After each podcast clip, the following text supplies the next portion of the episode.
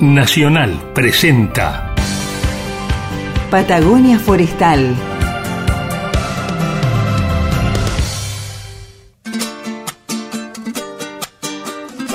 Patagonia Forestal, un espacio de encuentro y diálogo para compartir saberes y miradas.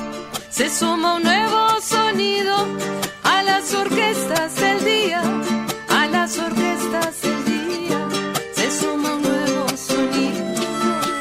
Un territorio de ideas y proyectos con visión de futuro. Patagonia Forestal, un programa del CIEFAP.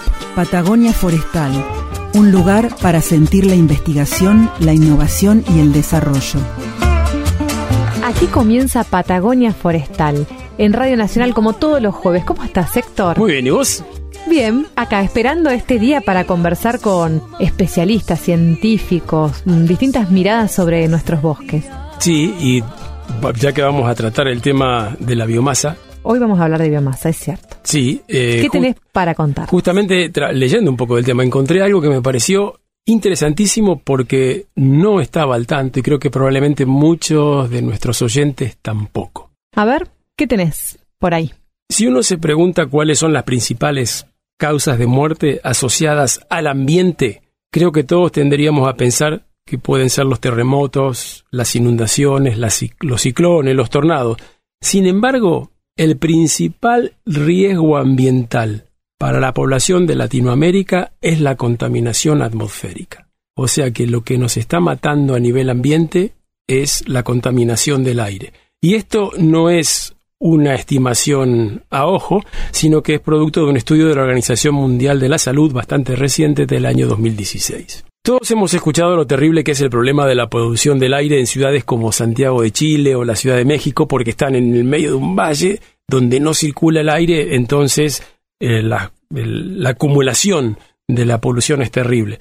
Después tenemos ciudades como Buenos Aires o como Nueva York que no tienen ese problema, porque donde corre un poco de vientito, como es una llanura, chau. Pero el tema es que la contaminación atmosférica genera incluso una de cada nueve muertes a nivel mundial, muertes de todo tipo. Y la contaminación del aire, como podemos imaginarnos, tiene dos fuentes fundamentales. Una, la combustión de elementos fósiles, fundamentalmente el escape de los automóviles que proviene del, Uno tiende a pensar justamente en eso cuando hablas de, Claro, de la nafta, polución. gasoil, que son todos combustibles fósiles. Y el otro, la leña, utilizada en estufas, en hornos, etcétera. Todavía hay una alta proporción de la humanidad que se calefacciona y cocina a partir de la leña. Eso no se escucha tanto en las ciudades, ¿no? O sea, uno está acostumbrado a hablar de este tema o, o de oírlo por estos lados, por estas tierras, pero no así en grandes ciudades como Buenos Aires, ¿no? Tal cual. Y, y, y escucha esto. A ver.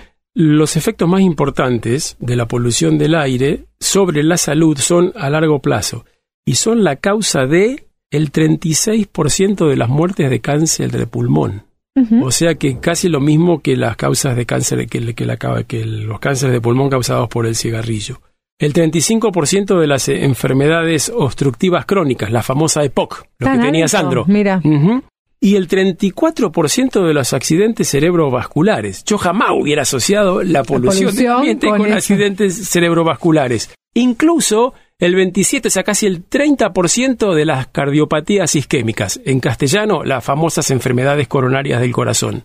O sea que esto, a, a mí por lo menos me demostró la tremenda importancia de mejorar la calidad del aire, lo que le da todavía más valor al hecho de poder utilizar la biomasa de una manera más amigable con el ambiente. Además, esto tendría un efecto colateral a nivel global, ya que disminuiría la, disminuiría la emisión de gases asociados al efecto invernadero. totalmente. O sea que quise compartir esto con ustedes porque me llamó la atención. No hubiera pensado que era semejante la importancia de la polución del aire en, en nuestra salud, pero así es. Quédate, quédate, invitamos a la audiencia a quedarse en este programa porque hoy vamos a conversar con dos especialistas que nos van a, a dar más información para entender un poco cómo utilizar la mm, leña o Sí, la sí, biomasa, la, materia, prima orgánica. proveniente de los árboles. Exacto, eh, de una manera más eficiente y cómo el CIEFAP está trabajando en ese sentido. Bienvenidos a Patagonia Forestal, edición 2021. Patagonia Forestal. Patagonia Forestal. Diálogo de Saberes. Patagonia Forestal, edición 2021.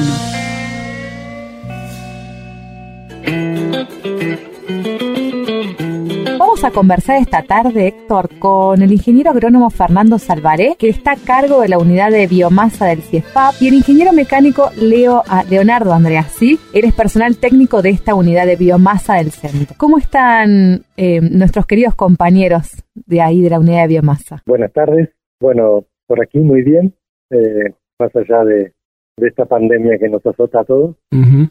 Ahí vamos poniéndole el cuerpo. Acá estamos con muchas ganas. El año pasado empezamos a explorar el término este de biomasa, biocombustibles, y leyendo una información eh, de, una- un documento que nos han compartido ustedes para elaborar esta, esta nota, eh, veíamos que en Argentina rige la ley 27.191 que fomenta el uso de fuentes renovables destinadas a la producción de energía eléctrica con el objetivo de alcanzar un, 20 un aporte del 20% del consumo energético nacional para el año 2025. Esto no, digamos, nos, motiva a poder seguir profundizando en esta temática. Y para mm, arrancar esta nota de- del año 2021, nos gustaría que nos comenten de qué se trata justamente esto de las energías renovables eh, en Argentina, ¿no? Y su eficiencia. Ah, bueno, es una pregunta bien amplia, Bien amplia, así sí. que vamos a tratar, sí, vamos a tratar, vamos a tratar primero de separ-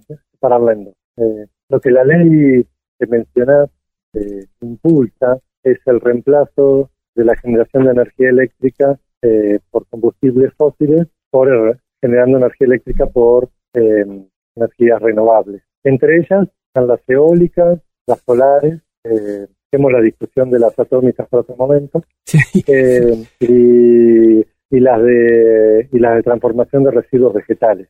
Bueno, la, la ley eh, lo que impulsa es el uso eh, de estas energías para generar energía eléctrica y entonces el Estado argentino a través de esta fija un precio e invita a los productores de energía privados a presentar proyectos eh, asegurándoles eh, el pago de una cantidad de energía eléctrica a un precio en dólares durante tanto tiempo. Y para eso pone un montón de condiciones y los mayores oferentes estuvieron obviamente en el área eólica, en el área de energía solar y un- una pequeña parte en la energía biomasa porque es nuevo para nosotros. Y al mismo tiempo porque también el Estado argentino a través de la ley le puso a la energía de biomasa un porcentaje máximo, que fue muy pequeño, porque todavía el Estado está entendiendo que hacer energía a través de biomasa no es degradar los bosques. Eh, entonces, eh, hubo dos, eh, dos o tres eh, etapas de esta ley. En la última etapa aumentaron la cantidad de energía eléctrica que se iba a pagar por usar biomasa. En ese sentido es donde, donde, ah, donde se produce un auge y hoy en día, si mal no recuerdo, hay dos plantas de energía, de generación de energía eléctrica biomasa en el norte. La última se inauguró, si mal no recuerdo, este diciembre en el Chaco. Cuando hablamos de biomasa, a ver, especificanos un poquito más, Fernando, para la audiencia que quizás no, no, no maneja el término. Eh, esa es la otra parte de la pregunta. Sí. de- de lo que era.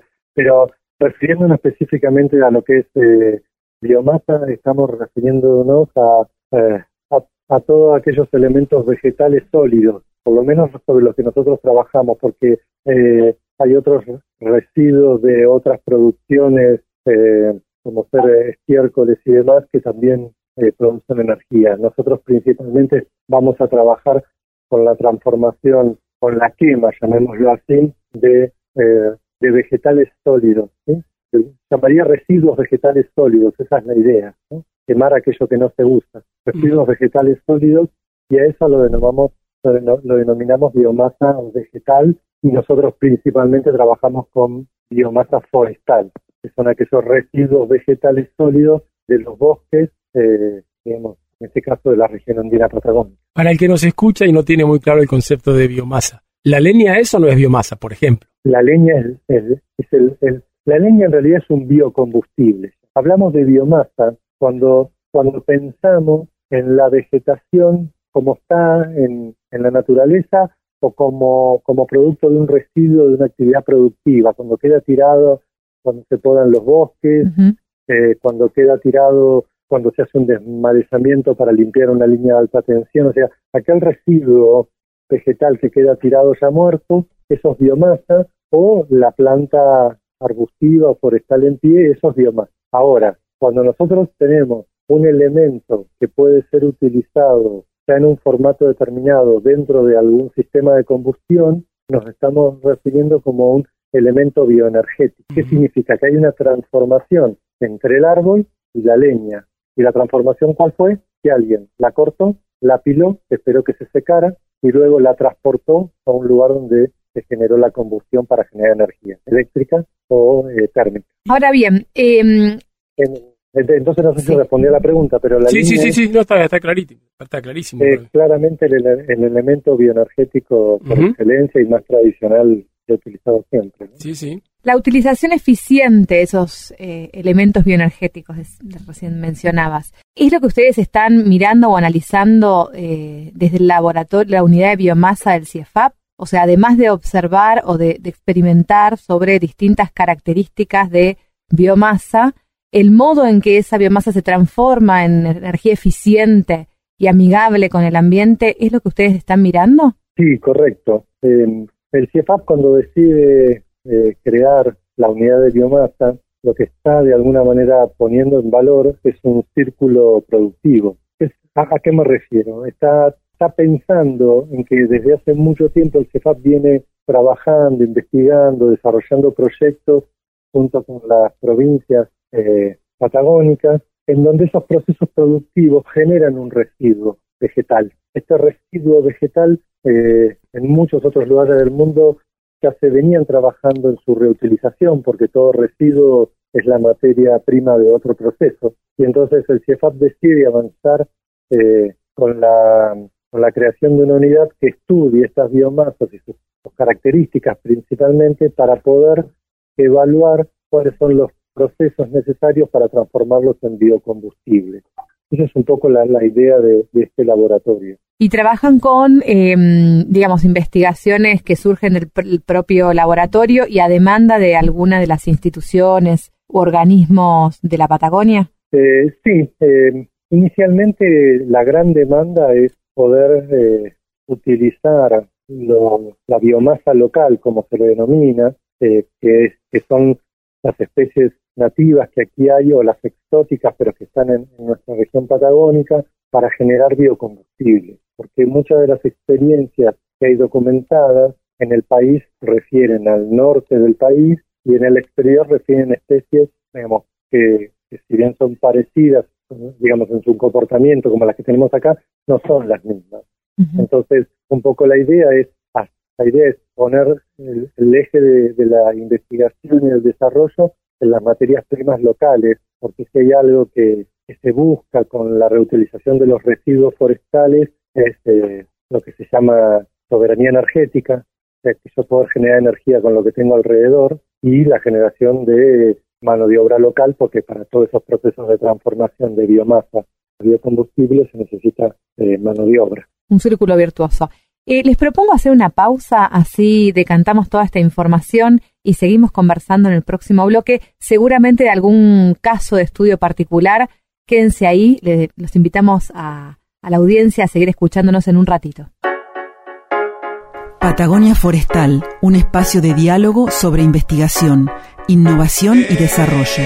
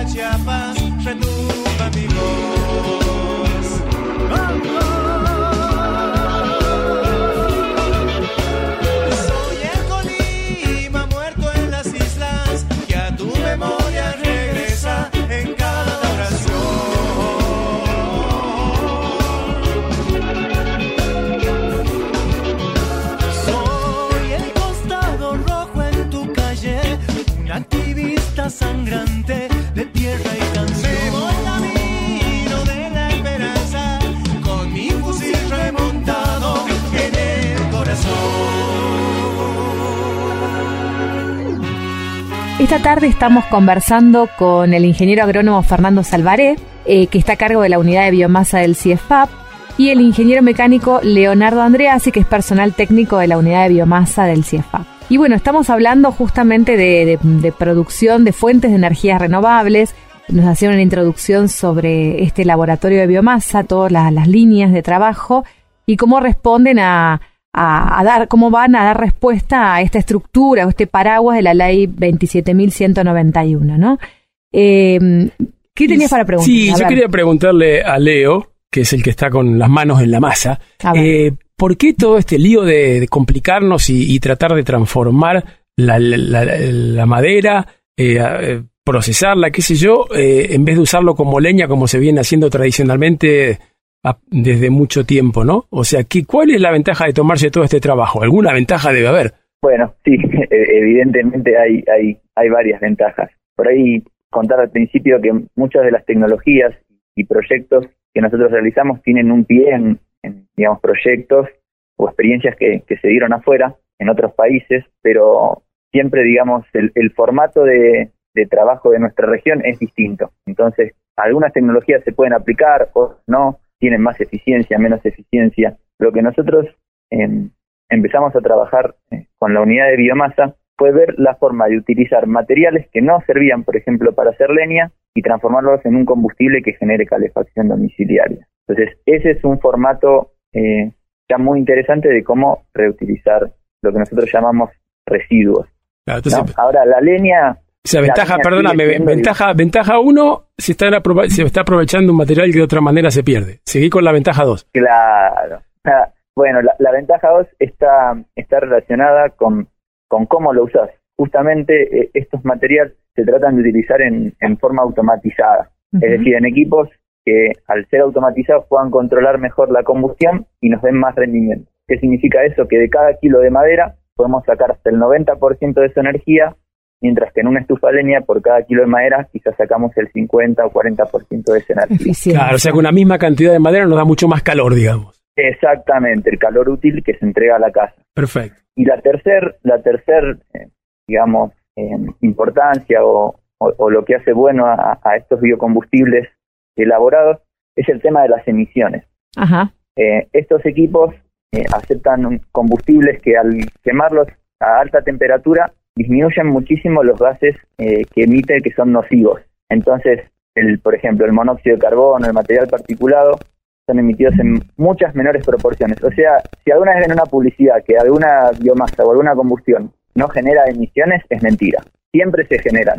El tema es cómo nosotros reducimos esas emisiones al mínimo. Perfecto, está, está clarísimo. Yo creo que esa- esas tres, esas tres diferencias que hay en- entre utilizar leña y utilizar biomasa eh, son contundentes suficientemente como para justificar el esfuerzo. Sí, sí, convencernos. sí, sí, sí. Claro. Hablemos de algún ejemplo, a ver.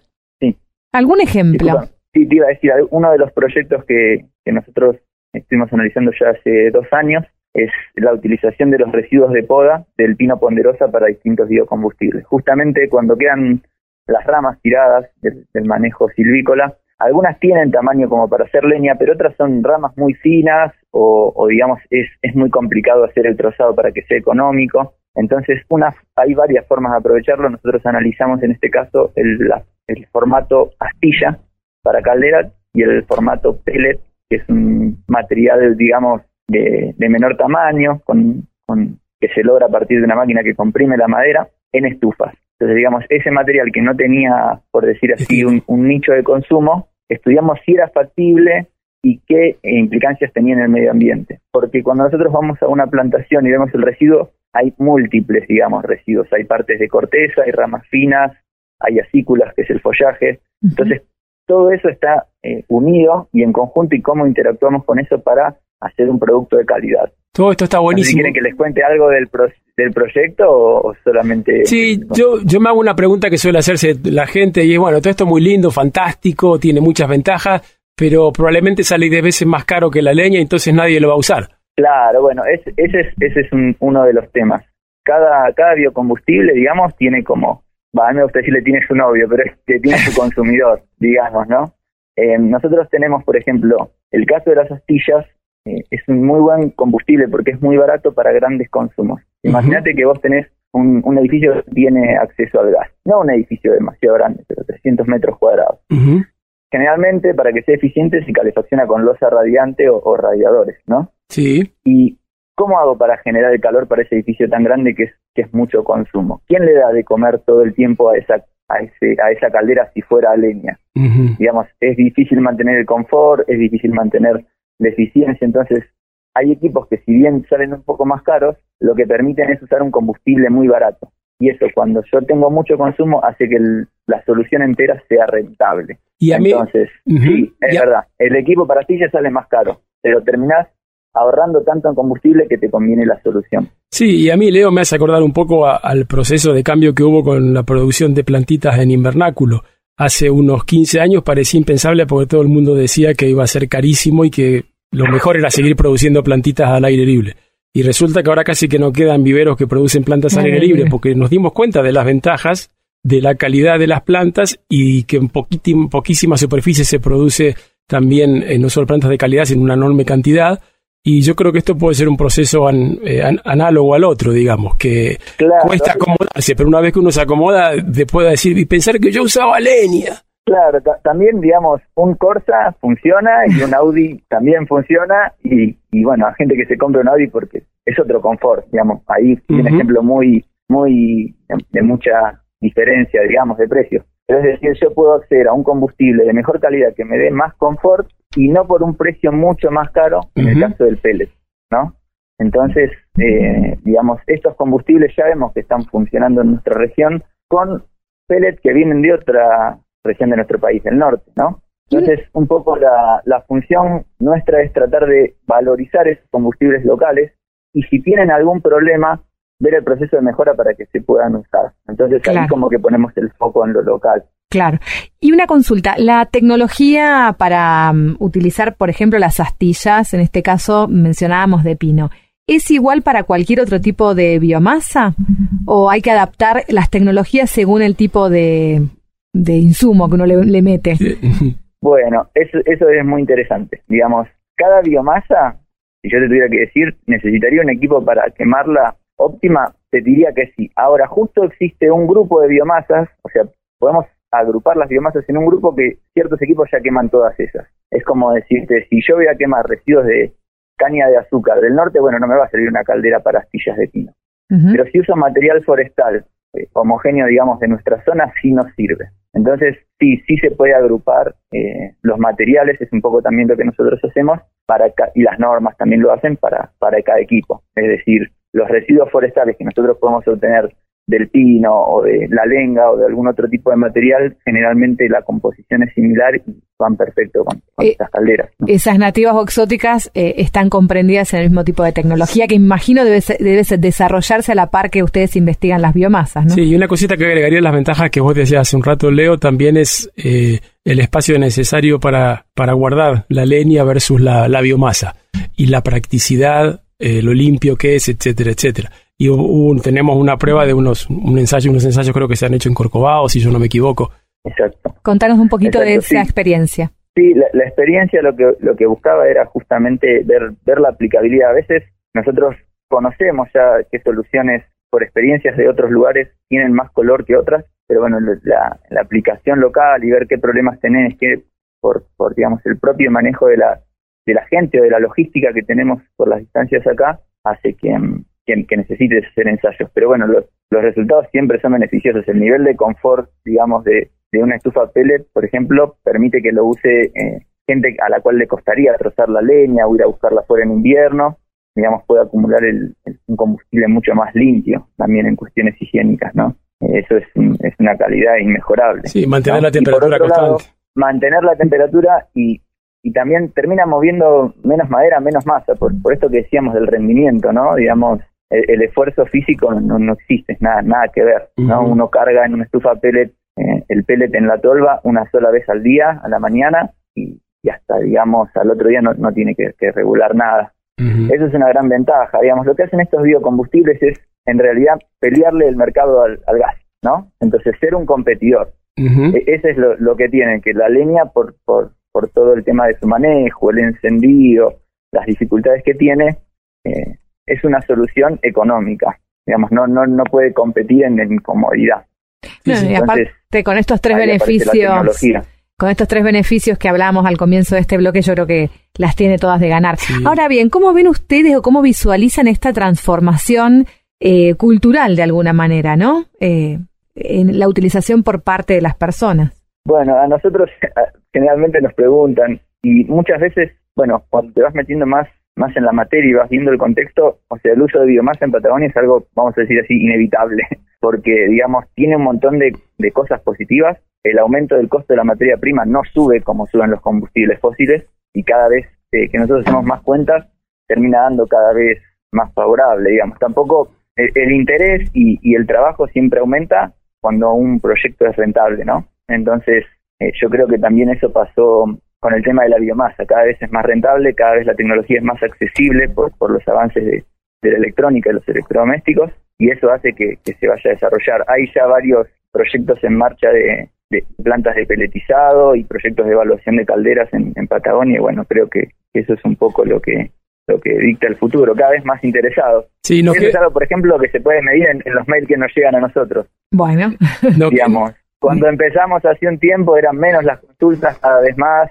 cada vez más eh, asistencias técnicas, lo, lo, lo- lo cual es bueno y de distintas partes de, nos de queda Patagonia. Nos que- queda claro que la biomasa está destinada al éxito. Y por último, yo quería preguntarle a Fernando, eh, desde el punto de vista de los estados provinciales, ¿cómo, cómo, cómo, cómo ve el, el- el impacto que podría tener esto sobre, sobre la vida de, de la, de la gente en los, en los distintos estados y de qué forma podría beneficiarse también los edificios públicos, por ejemplo? Está claro que las jurisdicciones que conforman el CIFAP dieron el visto bueno para que se creara la unidad porque las grandes ciudades eh, que las provincias de Neuquén, Río Negro, Chubut y Tierra del Fuego tienen alrededor de, las zonas boscosas eh, tienen un- una relación con el bosque que todavía hay que madurar. Y las provincias están viendo que en esa maduración de relación, que-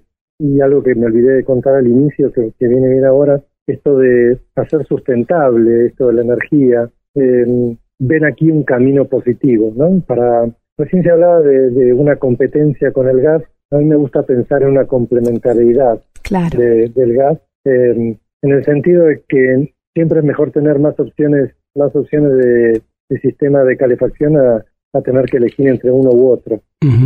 Eh, pero en esta maduración de las relaciones entre cómo las provincias están pensando los crecimientos urbanos y el uso de los bosques que rodean las ciudades, eh, este, este tipo de, de relación, digamos, del uso de los bosques está un poquito más, está un poquito más en línea con, con esta mirada de sustentabilidad. Está bien. Cuando uno busca, cuando uno busca una cantidad determinada de leña y para eso interviene un bosque, la cantidad de superficie que interviene es mucho mayor si solo, si solo busca el, el biocombustible leña. Ahora, cuando uno puede apropiarse del biocombustible pastillas, triplica o cuatriplica la oferta respecto al eh, biocombustible leña. Entonces, uno podría pensar en que por la misma cantidad de, de leña para satisfacer las necesidades de, de muchos hogares que no tienen acceso al gas, se podrían impactar menos superficie de bosque este, para obtener la misma cantidad de recursos haciendo uso de estas tecnologías. Fantástico. Muy clarísimo. interesante, Sí, sí. muy interesante. Bueno, muchísimas gracias por compartir con nosotros todos estos conocimientos. Seguramente vamos a abrir otro capítulo, vamos a seguir conversando en este ciclo 2021 eh, con la voz de, de Fernando y de Leonardo. Bueno, Fernando también es, es representante o referente de la Subsecretaría de Recursos Forestales del Ministerio de Agroindustria, Ganadería y Pesca, ¿verdad. Fernando? Y bueno, su mirada siempre es interesante y la de Leonardo, un experto ahí con las, como decías hace un ratito, con las manos en la biomasa. Sí, en la cual. biomasa. Muchas gracias, ¿eh? Hasta la próxima. Hasta la próxima. Luego, cuídense. Patagonia Forestal historias tatuadas. Tattooed Stories. Historias tatuadas. Tattooed Stories. Compartiendo cama, dos ideas. Te cruzó los pasos el destino juguetón Serás tú el guion, seré yo la tinta. Uno observa al otro, se asoma al balcón. Juegos de azar en un mismo tablero. Miradas que buscan la intersección. El puzzle, la pieza, el vestido de encaje. Gritos que buscan sonar en un mismo altavoz. Son, son, son.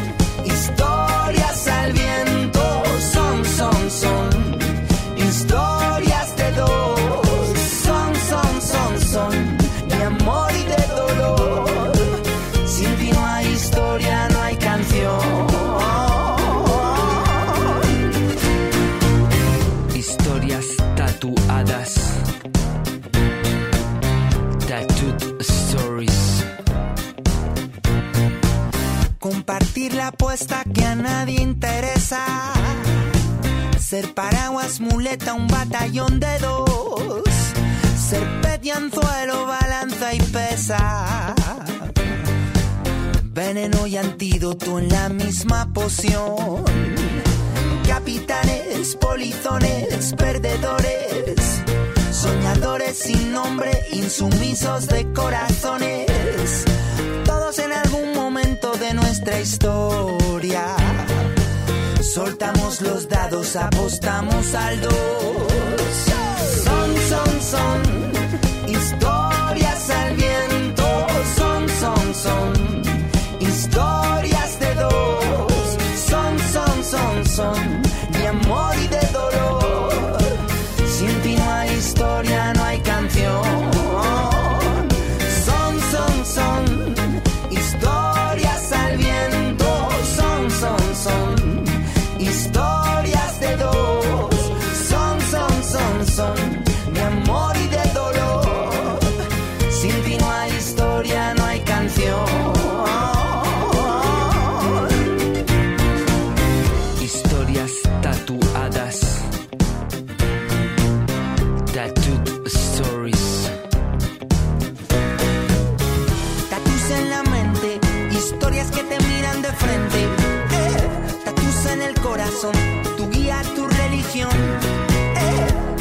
En el cuerpo, tu recuerdo, tu representación.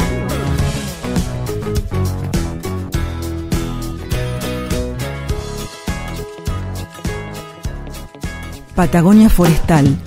Nativas en nuestro jardín. Laura, Molle, Chapel, Paramela, Chacay, Espino Azul, Botón de Oro, Muticia, Cenecio. Descubrí el valor de las nativas para tu jardín. Este año vamos a ir presentándoles a distintos columnistas. En el día de hoy nos acompaña Marcela Godoy.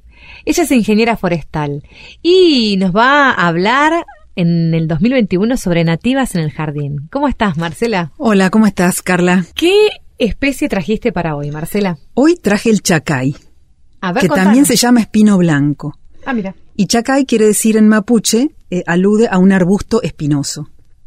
Contanos un poco entonces. Y el chacay, vos sabés que todos los, todas las plantas y bueno, los animales también tienen un nombre científico para no confundirse y decir exactamente hablar del, exactamente de la planta que se quiere hablar. Y son dos nombres, es como si fuera el nombre y el apellido. Uno se llama, es el epíteto genérico o la voz del género y el, la especie en sí. Y el chacay se llama Discaria chacaye. Y discaria eh, viene de, de, de discos, porque en el pistilo, o sea, en la flor femenina, la parte del pistilo tiene en su base un disco carnoso que tiene forma de llave. Por eso se llama, el género este se llama discaria. Y hay un montón de géneros discaria en el hemisferio sur que tienen esa característica. Bueno, es un arbolito eh, más bien bajo, de 3 a 5 metros de altura, tiene una copa de 2 metros de diámetro. Esto es importante saberlo para ver cuán espaciados uno de otro los queremos plantar, si es que queremos plantar, por ejemplo, una fila. Eh, tiene las ramas rectas, con espinas, no es tan espinoso, pero tiene espinas, eh, terminales y laterales, o sea, cuando termina la rama y en la parte de- los costados.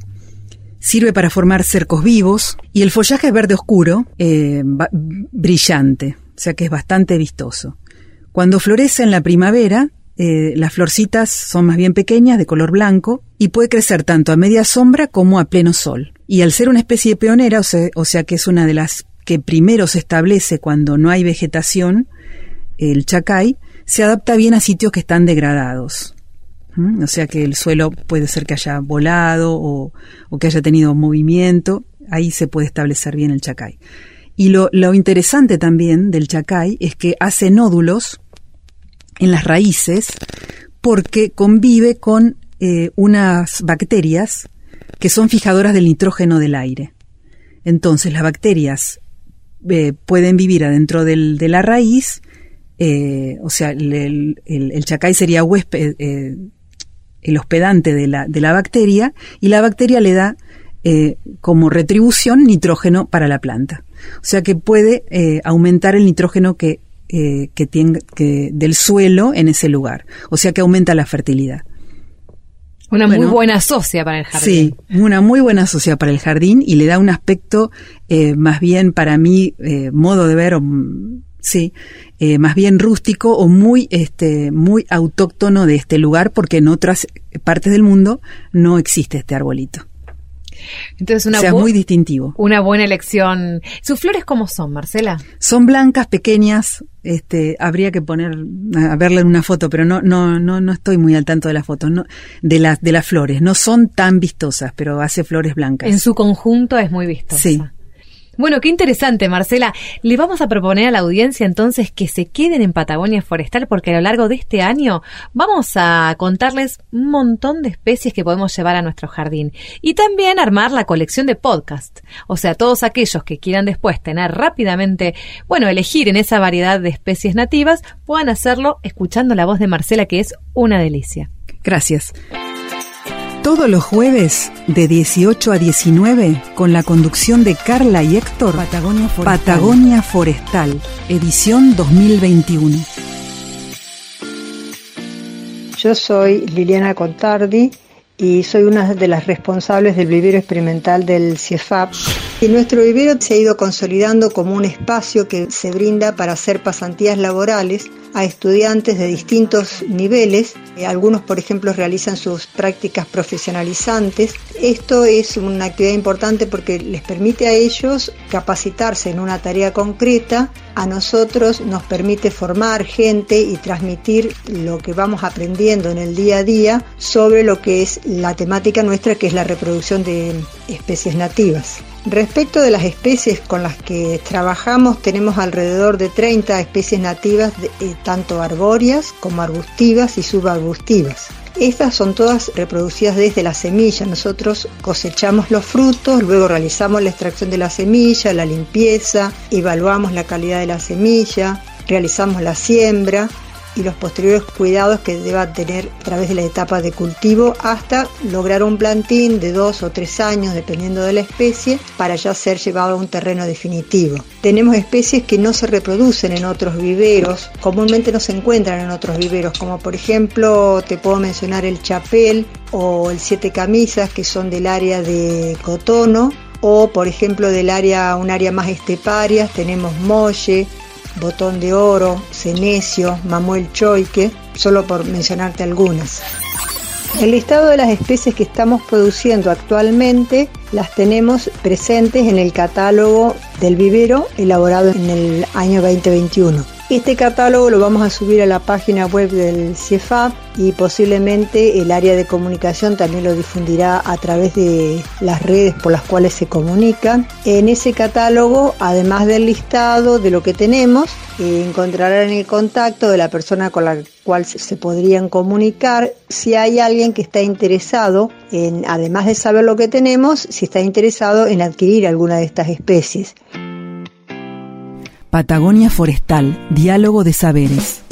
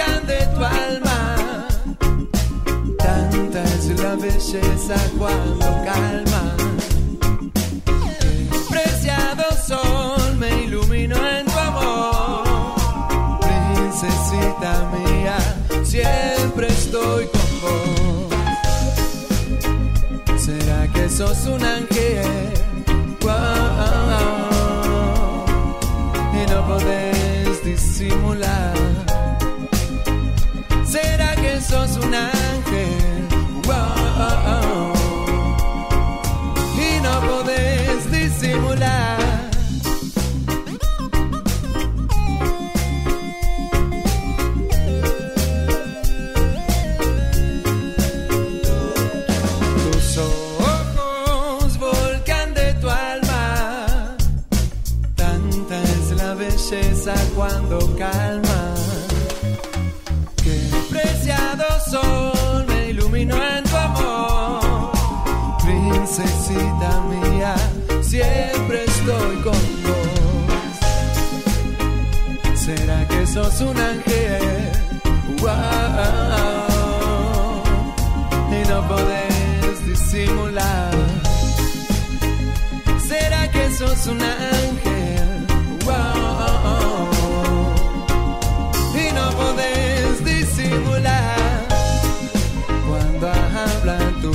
Corazón y el mío. Se entienden muy bien, muy bien. Le doy crédito a esta unión que es para siempre. Mi alma me lo pide.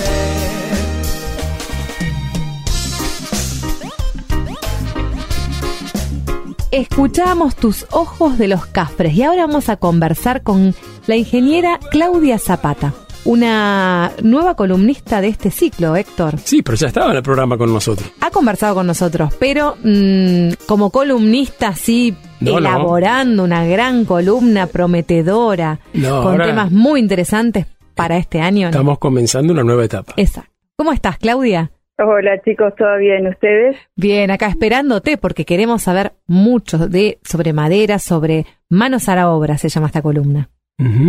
Vamos a contarle a la audiencia quién es Claudia Zapata. Contanos un poquito de vos, Claudia. Eh, soy ingeniera en industrias de la madera. Eh, yo estudié la carrera en Chile, en la Universidad Austral de Chile de Valdivia, y en realidad me fui con otro horizonte a estudiar otra cosa y, y buscando, buscando encontré una carrera que era nueva, que no se conocía, que se alejaba de lo que era lo forestal, porque eh, es la parte después de lo, de lo que hacen los forestales. Y, y la entré a estudiar por, por curiosidad y después me enamoré de, de lo que estaba estudiando. Siempre me gustó mucho la, la matemática, la física, eh, la química y la carrera esta tenía todo eso y más. Entonces me fue atrapando. Sos, sos un bichito raro entonces, porque esas, ma- a esas Sí. materias todos le escapan. en la escuela ya era así. Serías la, la- la- la alumna favorita, todos querían ser amigos tuyos, seguro. Eh, no sé, pero tenía mi grupo de amigos a los que los ayudaba siempre en matemática y física. Qué bueno. ¿Qué es lo que más te atrae de las maderas, Claudia? Lo que más me atrae es la versatilidad que tienen las maderas, porque mm, se pueden hacer muchísimas cosas, muchísimos productos y, y cada día se va descubriendo más, más usos, eh, se puede utilizar de forma maciza, se puede eh, hacer el papel, se- o sea, hay muchos productos que derivan de, una, de uno solo, digamos. Y eso es lo que más me encanta, de, de- de ir descubriendo cada día qué más se puede hacer. Y además no es lo mismo el olorcito de, de la madera que el olorcito de algo hecho de plástico, por ejemplo, ¿no? Exactamente, porque cada madera también tiene su aroma característico. Eh, quizás los que estamos mucho más en contacto con ella podemos diferenciar alguna madera de la otra simplemente por el por el olor o por el sabor, que muchas veces quedan como con esto de la madera tiene sabor, sí tiene sabor, eh, y, y es completamente distinto, eh, es, es algo cálido. Cualquier cosa que sea con madera a mí me resulta eh, cálido. Yo creo que ahora más la gente va a decir ¿Escuchaste la columna de la chica que come madera? La, la etnóloga de la madera. Sí, sí, sí. Claudia, y mm, tiene un poco de social, ¿no es cierto? Que Te escuchaba hablar con esta sensibilidad, eh, una disciplina tan dura que nos estaba contando física, matemática, pero también con un gran trabajo social. ¿Cómo es esa, eh, cómo es eso? ¿Cómo te, te mm, sumergís en ese mundo?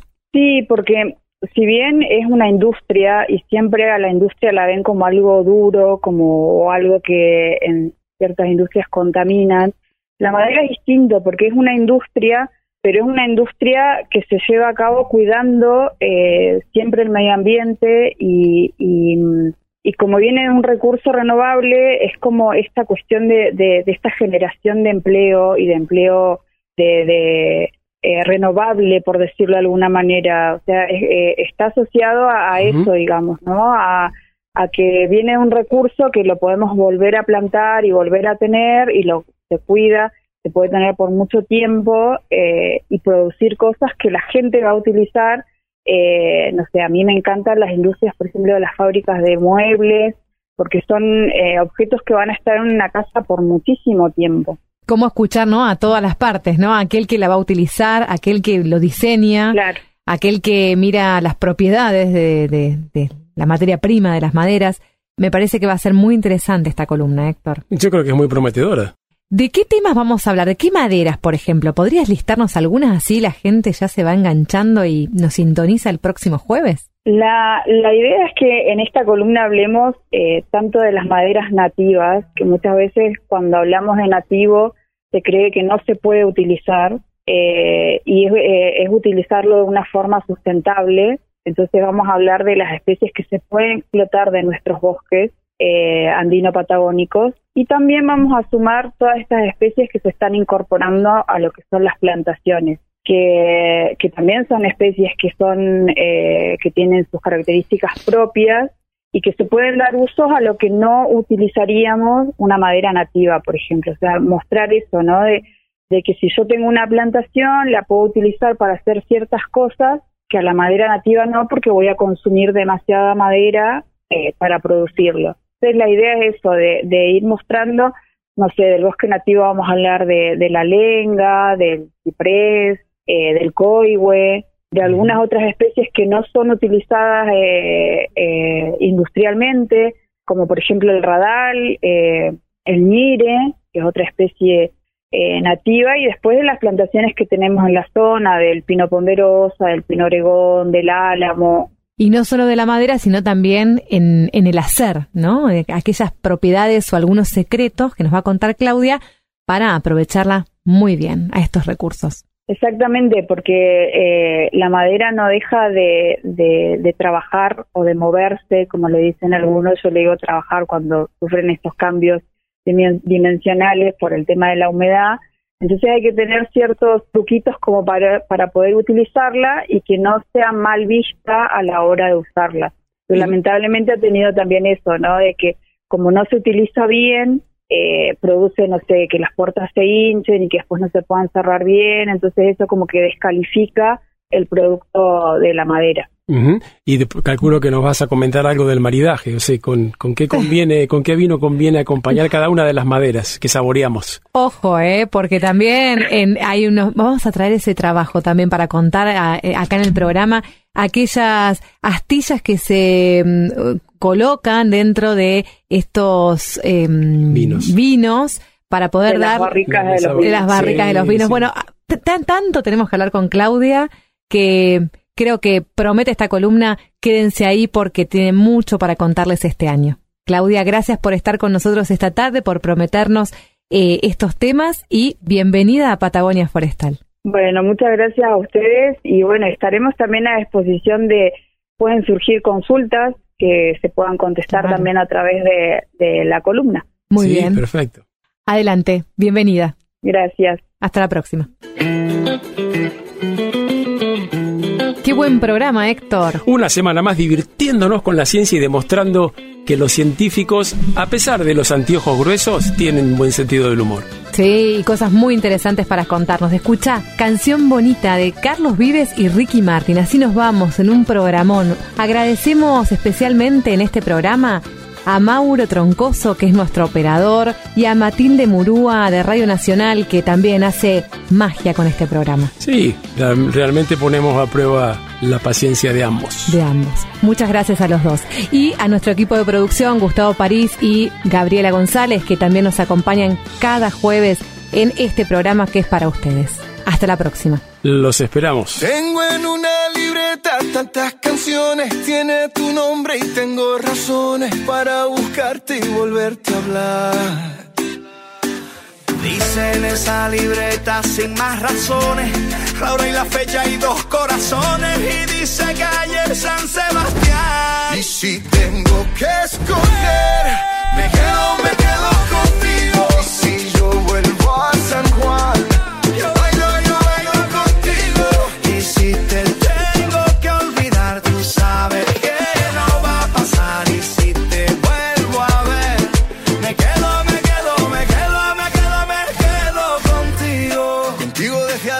Buenos Aires, contigo desde Londres hasta Nueva York. Maldito castigo le grito al aire. Si yo sé que contigo siempre estoy mejor. Tengo en mi libreta esa canción boricua, esa que escribí pensando en tu boquita. Y yo quiero bailarla bien apretadita, carita con carita, cosita rica. Tengo en mi libreta esa canción bonita, la que siempre, siempre fue tu favorita, la que siempre, siempre mueve tu boquita. Y si tengo que escoger, me quedo, me quedo contigo. Y si yo vuelvo a San Juan, yo bailo, yo bailo contigo.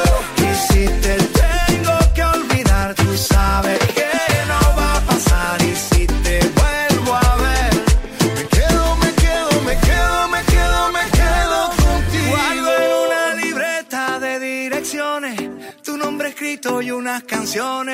Y siento ganas de irte a buscar. Oh, Dice en esa libreta sin más razones, la hora y la fecha y dos corazones. Y dice calle San Sebastián. Y si tengo que escoger, me quedo, me quedo contigo. Y si yo vuelvo a San